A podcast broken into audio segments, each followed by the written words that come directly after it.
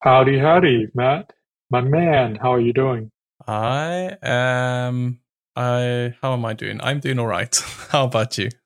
I am doing fine. Happy Lunar New Year.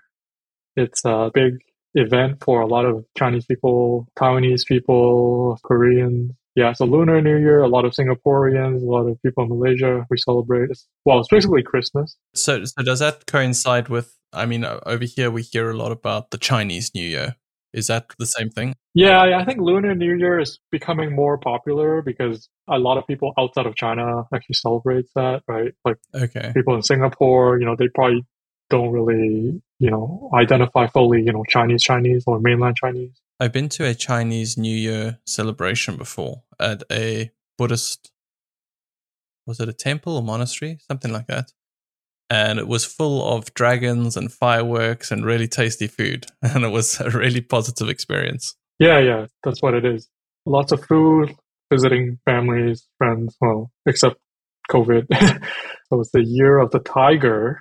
Despite that, I'm still trying to work. I didn't mean to take a day off on the day of. So the first day of the new year was um, on a Tuesday. It coincided with the first of February. It was Tuesday. I was I was gonna do some work. I didn't and uh, just took a day off.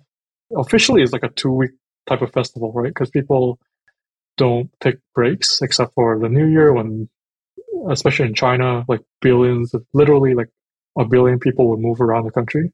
Normally, when I was in school, like would get at least like three, four, five days off. But I was just trying to go get through this uh, video editing and video recording, which was pretty rough, and uh, that's why we had uh, a long discussion about mental health. About there's also the cold. This is going to be episode 42. And we were about to update, give an update, talk about our past week, but we just completely drained our battery in the past week. So I think let's do something random. Let's do something different this week. So if you're interested in SaaS or bootstrap startups or digital products, digital marketing, you can skip this episode because we will talk about something different as we are trying to recharge our batteries. What is your passion that we just talked about? Because I want to learn more about your passion outside of building software. Yeah, sure. I think it'll be nice to have an episode where we just take a break from the usual routine. So, my passion, well, my wife likes to think that it's her, but she is one of my passions, of course. I've got a lot of passions, but I would say like my strongest passion is spending time outdoors, adventuring, and going to nature reserves around South Africa and just being outside. Funnily enough, as far away from the computer as possible. but out of that, I would say kind of like a sub niched passion of that is photography and videography. And I can't remember if I said it on the podcast or not this year, but one of the things that I did over the course of 2021, I went to a nature reserve here in South Africa called the Kruger National Park. It's a massive, kind of vast area of land that's only has a few different campsites that you can stay at. And when I say campsites, it's both tents and kind of chalets that you can stay in. And I went there six times you know, while I was there, I took a lot of photographs. So I've got a Sony A7R3 camera, which is a nice big mirrorless camera that takes beautiful photos when you put a nice lens on it. And I took a Sony zoom lens, a 200 to 600 lens, and put it on the camera. And I get these nice close up shots of animals. So I kind of built up quite a large portfolio of images of wildlife uh, over the past year through my travels. And in December, what I did is I went and I printed a whole bunch of the images that I'd taken and framed them. And I gave some as gifts, and I actually hung a few in our own house as well. And there was something so satisfying about that, being able to take this kind of digital image that I had taken and edited. And, you know, in a way, it's a piece of art. And take that and then create it into this physical form and hang it in our passage that I get to see every day. And funnily enough, my daughter had a friend over today and they walked through the passage and they looked at the pictures and the friend that came over, she was like, wow, that's like incredible. It's an incredible image. And then my daughter said to her, oh yeah, my dad took it. And she's like, no way. There's no way that your dad took that. And it was just like one of these moments where it's like, wow, I was actually like really proud of my work. And kind of the whole process from going on the trip to taking the photos, then coming home and editing them, and then being able to create this physical form of it. And then having people like look at it and admire it and, you know, like almost like respect the piece of art. So that was fun. And this year I'm planning on kind of taking it to the next level where I want to start doing a lot of video work. So I'm planning a couple trips as well in the upcoming months. And I want to create what I would call kind of like a hybrid short film slash documentary. Well, I want to create multiple different ones, but the first one I want to create is about a small nature reserve in South Africa on the southern border of the Kruger Park that's really been neglected and it's owned by government. And we've got a very, very corrupt government here. And I want to do a profile piece on that, but there's a lot of different leopards that live in this game reserve. And I want to do a short film called The Leopards of Lionspruit and profile kind of the journey of going to this reserve and looking, trying to find the leopards. And leopards are extremely difficult to find in the wild. And when you do get a sighting of them, it's really incredible. They are one of my favorite animals to find and to watch. And I want to do a profile on them and, you know, in the process, kind of like boost the profile of the reserve, but also kind of share the story of finding these leopards. Okay, that's super interesting. When you mentioned about short film, what's considered a short film? Is there like a definition I guess if you want to enter these contests or get featured, right? The honest answer to that is I don't exactly know.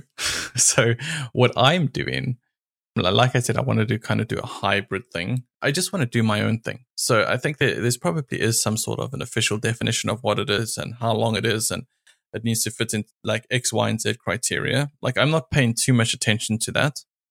I want to just create a movie and it's like a weird concept because I'm not filming. I'm not going to have characters, and it's going to be a, a true life kind of story. I'm the kind of character, but I don't really want to fool myself. so it's going to be a lot of wildlife shots. There will be some narration that goes on, kind of think like Nat Geo, BBC Earth type stuff, but just like nowhere near the level of quality of what they produce.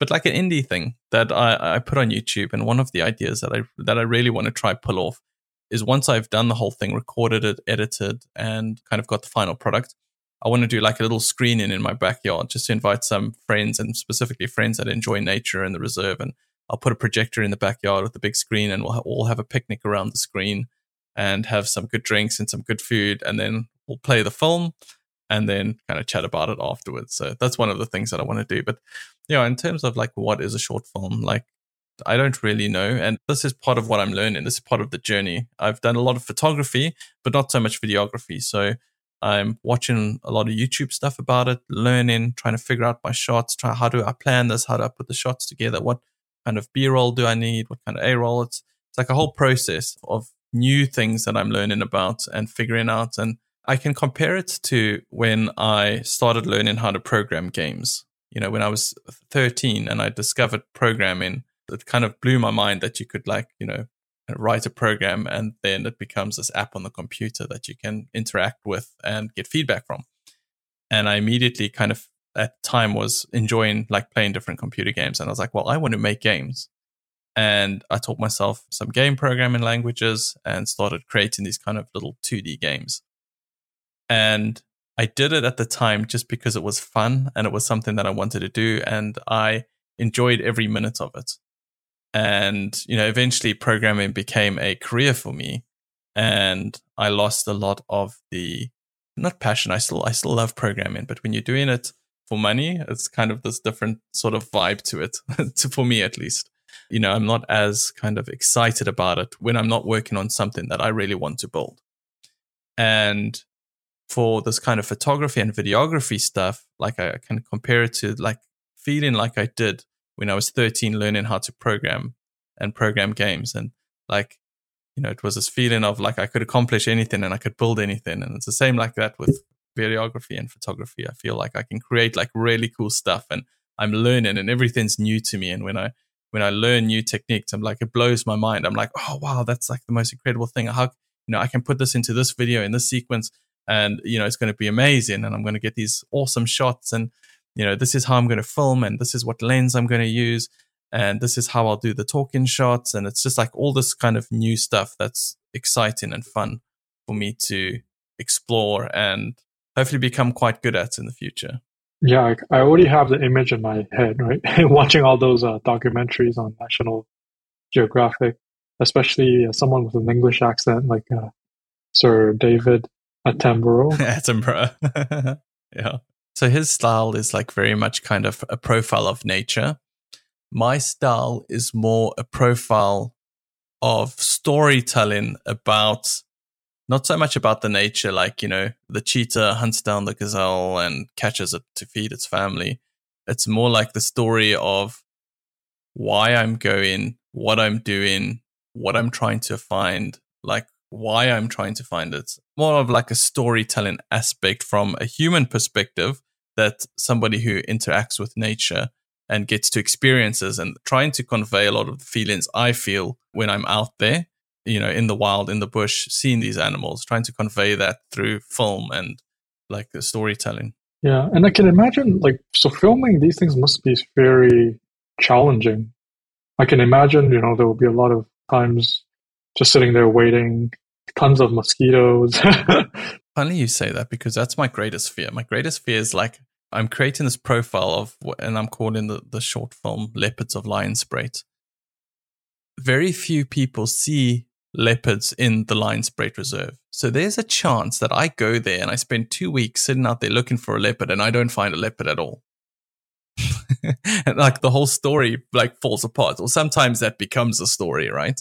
It's definitely, you know, something that's been on my mind. Yeah, and I don't know how you even plan for something like that. Maybe people plan for this, but sometimes I just think that there's a ton of serendipity depending on the timing and the situation and the lighting, you know, something just out of the ordinary just happens and you're able to capture that. You might not even had planned, right, to go there for that particular subject. Maybe you you wanted to film something else, but it just turns out that there's this incredible scene, right, that appeared. And it always happens. Yeah, yeah. And I've heard of stories where people spent years filming and a short little clip is years in the making to me that is like something that's really far from a computer right because when you're writing a program i'm not waiting a couple of seconds for my unit test to come back is actually giving me anxiety already. So there's a certain uh, instant gratification that you get, right? Working with a computer. That's the most interesting thing for me. Is like, I don't want to go there with the pre planned story of what I'm going to do and what I'm going to film and how the story is going to play out. Like, that would be the worst thing that I can do because it would be fake and people pick that up in the film.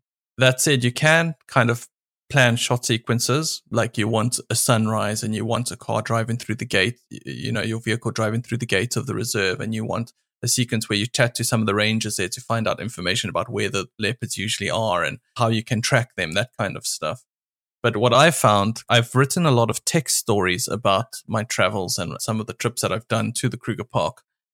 Every time I go to the Kruger, I get three or four like super unique, really interesting stories that really grip you about the experience and I write them out and then I attach like a photo sequence to them. And I usually share them on Facebook. They do quite well in some of the nature groups that I'm a part of. And I'm not worried at all about going there and not getting a story. I will get a story. It just might not be the story that I expected to get.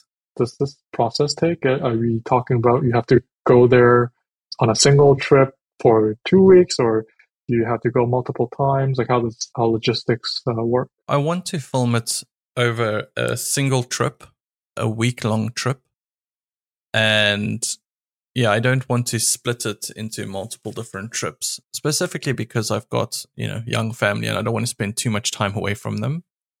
So it'll be a single trip, but the whole process, like from start to finish, in terms of planning, actually filming, editing and then doing the kind of screening, I imagine it'll take six months for the whole thing to be completed. I'm going to release it on my YouTube channel as well. It'll be publicly available and I'll share it to a bunch of nature groups and stuff. And I've got a few of my next short film ideas already as well for, for after that. So it's something that I'm planning on doing consistently so that I can just have something that I do that I actually enjoy. Yeah.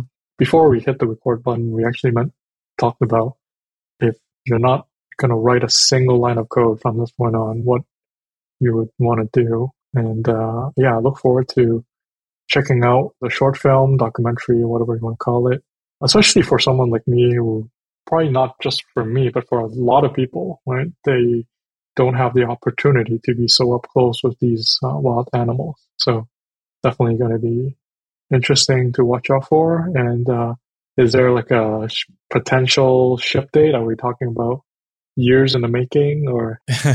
no, no, it's this year. It's for sure this year. It needs to happen.